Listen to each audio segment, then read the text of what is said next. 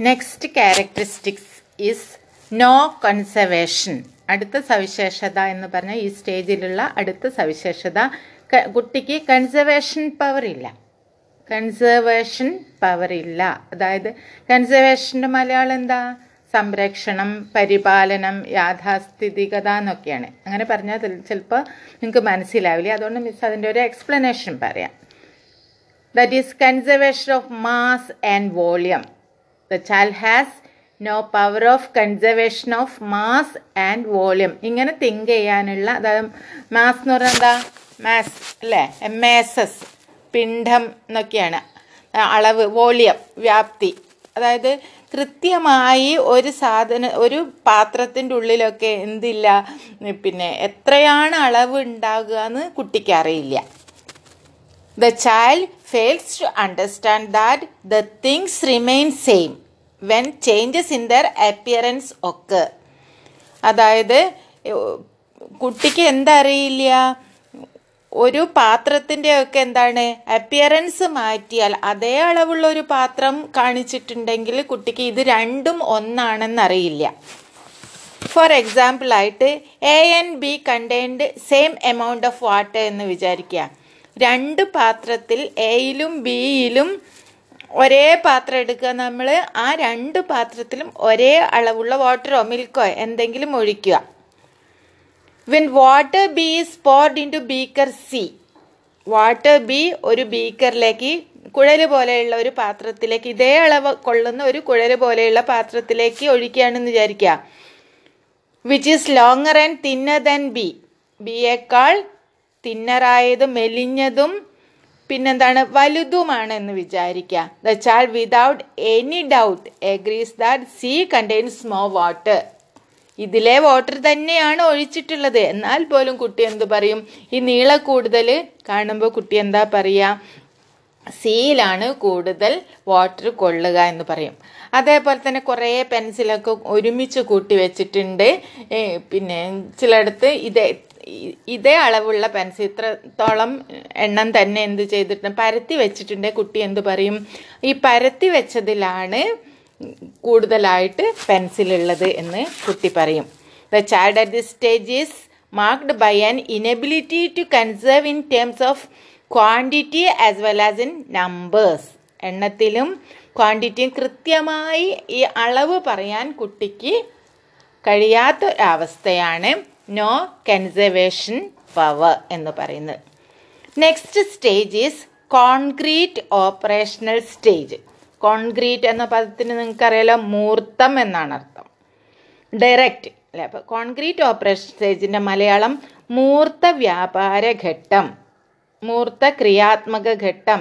ഇനി വേറൊരു പേരും കൂടി ചിലപ്പോൾ നിങ്ങൾക്ക് കാണാവുന്നതാണ് രൂപാത്മക വ്യാപാര ഘട്ടം.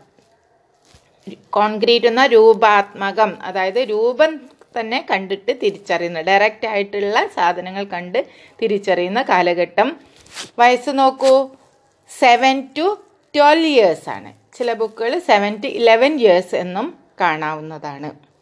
ഇത് child makes rational or logical judgements എന്ന് പറയാം. അബൌട്ട് കോൺക്രീറ്റ് ഫിനോമിനൻ കോൺക്രീറ്റ് ആയിട്ടുള്ള അല്ലെങ്കിൽ ഒബ്സർവബിൾ ആയിട്ടുള്ള ഡയറക്റ്റ് ആയിട്ടുള്ള കാര്യങ്ങളിൽ കുട്ടിക്ക് എന്ത് ജഡ്ജ് ചെയ്യാൻ പറ്റുമോ യുക്തിപരമായി ചിന്തിക്കാൻ കഴിയും. പക്ഷെ എന്താവില്ല അബ്സ്ട്രാക്റ്റ് തിങ്സിനെ കുറിച്ച് ചിന്തിക്കാനുള്ള കഴിവില്ല.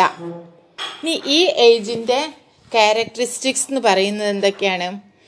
First one flexibility in thinking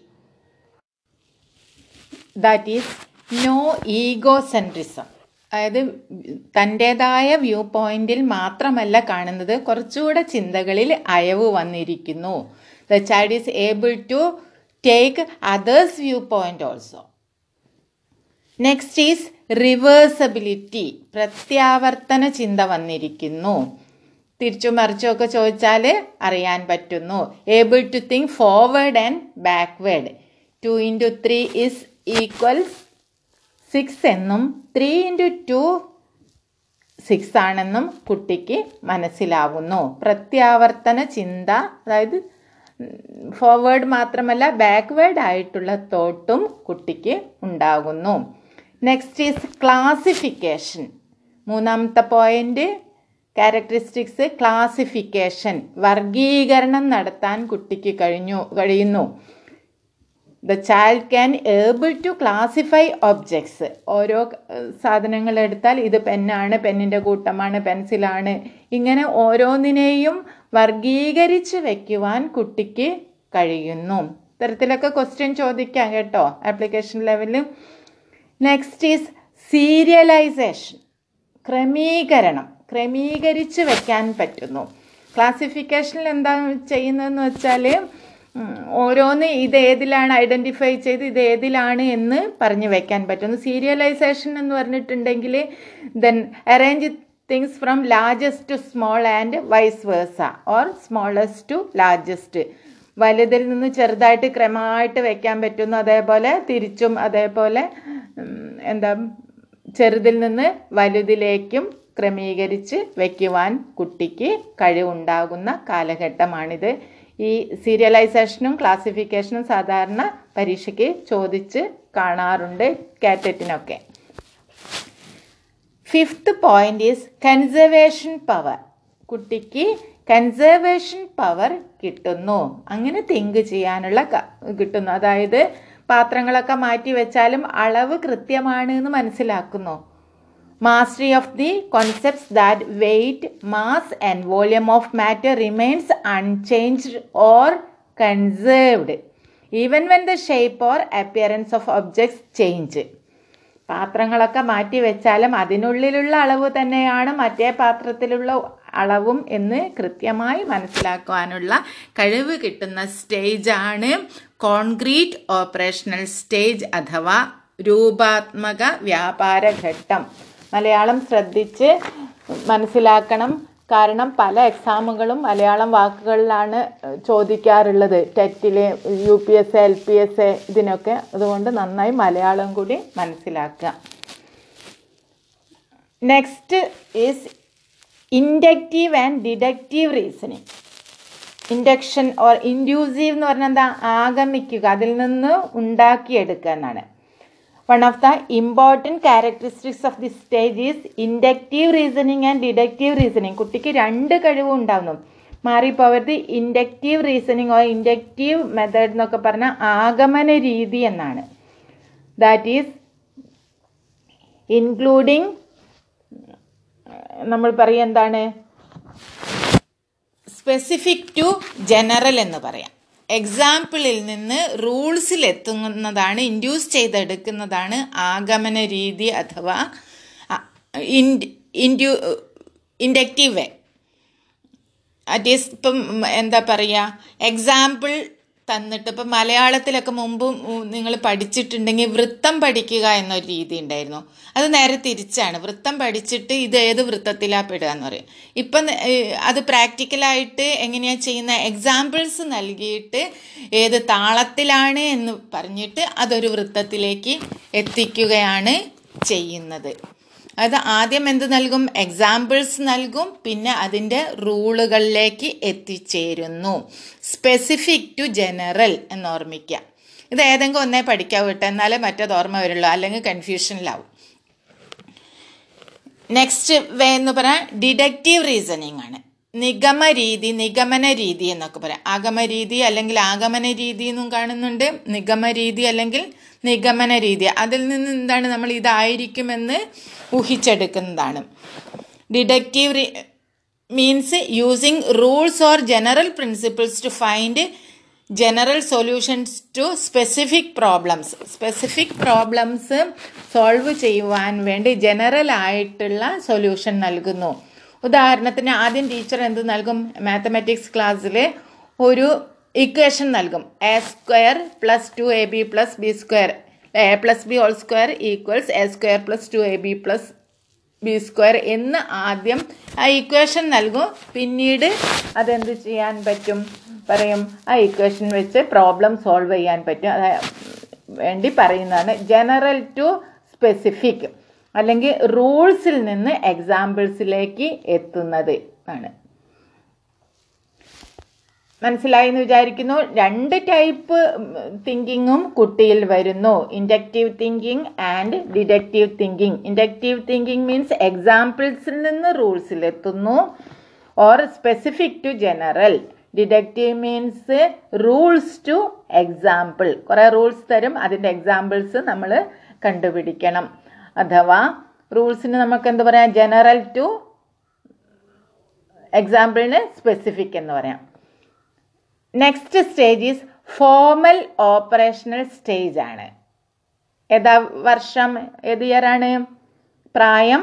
twelve to adolescence പന്ത്രണ്ട് ഓർ ആ പതിനൊന്നാണ് എഴുതിയെങ്കിൽ പതിനൊന്ന് മുതൽ പന്ത്രണ്ട് എന്ന് നിങ്ങൾ എഴുതുന്നതാണ് കുറച്ചുകൂടെ ബെറ്റർ പന്ത്രണ്ട് മുതൽ കൗമാര കാലഘട്ടം വരെയാണ് ഫോമൽ ഓപ്പറേഷണൽ സ്റ്റേജ്. ഫോമലിന്റെ മലയാളം അറിയാലോ? ഔപചാരികം. പറഞ്ഞാൽ മനോവ്യാപാരം അല്ലെങ്കിൽ ക്രിയാത്മകം. ഫോമൽ ഓപ്പറേഷൻ സ്റ്റേജ് ഔപചാരിക മനോവ്യാപാര ഘട്ടം. ഇതിന് വേറൊരു മലയാളം കാണുന്നത് പരികൽപ്പന ഗമനഘട്ടം കാണുന്നുണ്ട്. പരികൽപ്പന ഗമനഘട്ടം At this stage, the child's thought process becomes systematic and well integrated. ഈ സ്റ്റേജിൽ ഇത്തരം ഒരു ക്വസ്റ്റ്യൻ ചോദിക്കുക കേട്ടോ. ഈ സ്റ്റേജിലാണ് കുട്ടിയുടെ ചിന്തകൾ ചിന്താപ്രക്രിയ സിസ്റ്റമാറ്റിക് ആയിട്ടും കൃത്യമായി വെൽ ഇന്റഗ്രേറ്റഡ് ആയിട്ടും കാണപ്പെടുന്നത്. തിങ്കിങ് ഇൻക്ലൂഡ്സ് അബ്സ്ട്രാക്ഷൻ ഇപ്പോൾ കോൺക്രീറ്റ് ആയിട്ടുള്ള കാര്യങ്ങൾ മാത്രമല്ല കുട്ടിക്ക് അബ്സ്ട്രാക്റ്റ് തിങ്സ് കൂടി മനസ്സിലാകുന്നു. ഇപ്പോൾ വാത്സല്യം എന്ന് പറഞ്ഞാൽ മനസ്സിലാവുന്നു അസന്നിഗ്ധാവസ്ഥ എന്നൊക്കെ പറഞ്ഞാലൊക്കെ മനസ്സിലാവുന്നു. ദെൻ ഇതിന്റെ ക്യാരക്ടറിസ്റ്റിക്സ് നോക്കൂ. ഫസ്റ്റ് വൺ ഡീലിംഗ് അബ്സ്ട്രാക്ഷൻ എന്ന് തന്നെ അമൂർത്തത അല്ലെങ്കിൽ അമൂർത്തമായ കോൺസെപ്റ്റുമായി കോൺസെപ്റ്റുമായി ഡീൽ ചെയ്യുവാൻ കുട്ടിക്ക് കഴിയുന്നു. Child learns to deal with the abstraction he or she no longer leads to thinking in terms of concrete objects or events. Direct ആയിട്ടുള്ള ഇവൻസ് ഒന്നും കുട്ടിക്ക് പറയണമെന്നില്ല കുട്ടിയോട് പറയണമെന്നില്ല. കുട്ടി എനിക്ക് എന്താണ്? അബ്സ്ട്രാക്റ്റ് തിങ്സിനെ ഡീൽ ചെയ്യുവാൻ പറ്റുന്നു. Next characteristics hypothetic and or hypothetico deductive reasoning എന്നാണ് അദ്ദേഹം ഉപയോഗിച്ച വാക്ക്. ഹൈപ്പോത്തിസിസ് എന്ന് പറഞ്ഞാൽ ഊഹിക്കുകയാണ്. ഓർ എന്താ ഷൂഡ് ഗസ് ഫോക്കസ്ഡ് ഗസ് ആണ്. And deductive reasoning child Han the child can formulate many alternative hypothesis in dealing with the problem intelligent ആയിട്ട് കുട്ടിക്ക് ഗസ് ചെയ്യുവാൻ പറ്റുന്നു. ഒരു പ്രോബ്ലത്തെ ഡീൽ ചെയ്യുവാൻ ഒരുപാട് ഹൈപ്പോത്തിസിസ് ഫോം ചെയ്യാൻ പറ്റുന്നു. അങ്ങനെ ചെയ്യാൻ പറ്റും. ഇപ്പം ഫോർ എക്സാമ്പിൾ പ്ലാസ്റ്റിക് എങ്ങനെ നിർമ്മാർജനം ചെയ്യാം എന്ന് പറഞ്ഞാൽ റീയൂസ് ചെയ്യാം റീ റീപ്രൊഡ്യൂസ് ചെയ്യാം. ഇങ്ങനെ കുറേ കാര്യങ്ങളില്ലേ?